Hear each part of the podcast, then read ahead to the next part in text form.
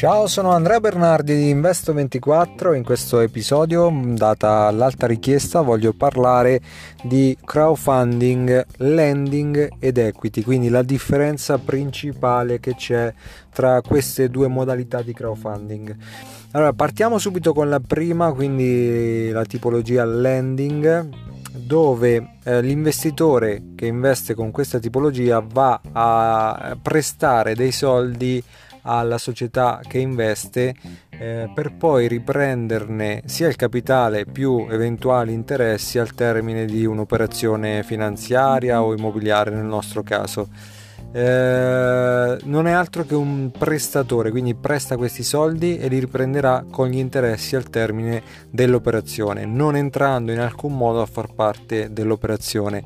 Mentre invece con il termine equity si definisce quella parte di investitori ehm, che entrano a far parte dell'operazione come o entrando a far parte della società che poi magari va ad effettuare una de- determinata operazione immobiliare, quindi ad acquistare l'immobile, o eventualmente andando a diventare proprietari per una parte o per uh, l'intero immobile in base alla cifra investita dell'immobile stesso. Quindi eh, queste sono le due modalità di crowdfunding che utilizziamo anche noi.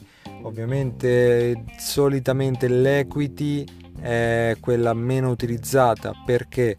Perché bisogna comunque andare o a costituire una nuova società per effettuare magari un'operazione immobiliare che dura poi 5 mesi, quindi sono più le spese per la società commercialista e via dicendo che altro eh, oppure bisogna andare ad intestarsi l'immobile, quindi l'investitore deve andare a prendere la sua quota di immobile. Forse questa nell'equity è la formula più utilizzata perché è la più semplice anche se rimane comunque la modalità lending la più utilizzata dove l'investitore è un semplice prestatore di denaro e poi riceverà indietro il suo capitale più gli interessi maturati. Continua a seguirci sul podcast, io sono Andrea Bernardi di Investo24, ci sentiamo al prossimo episodio. Ciao!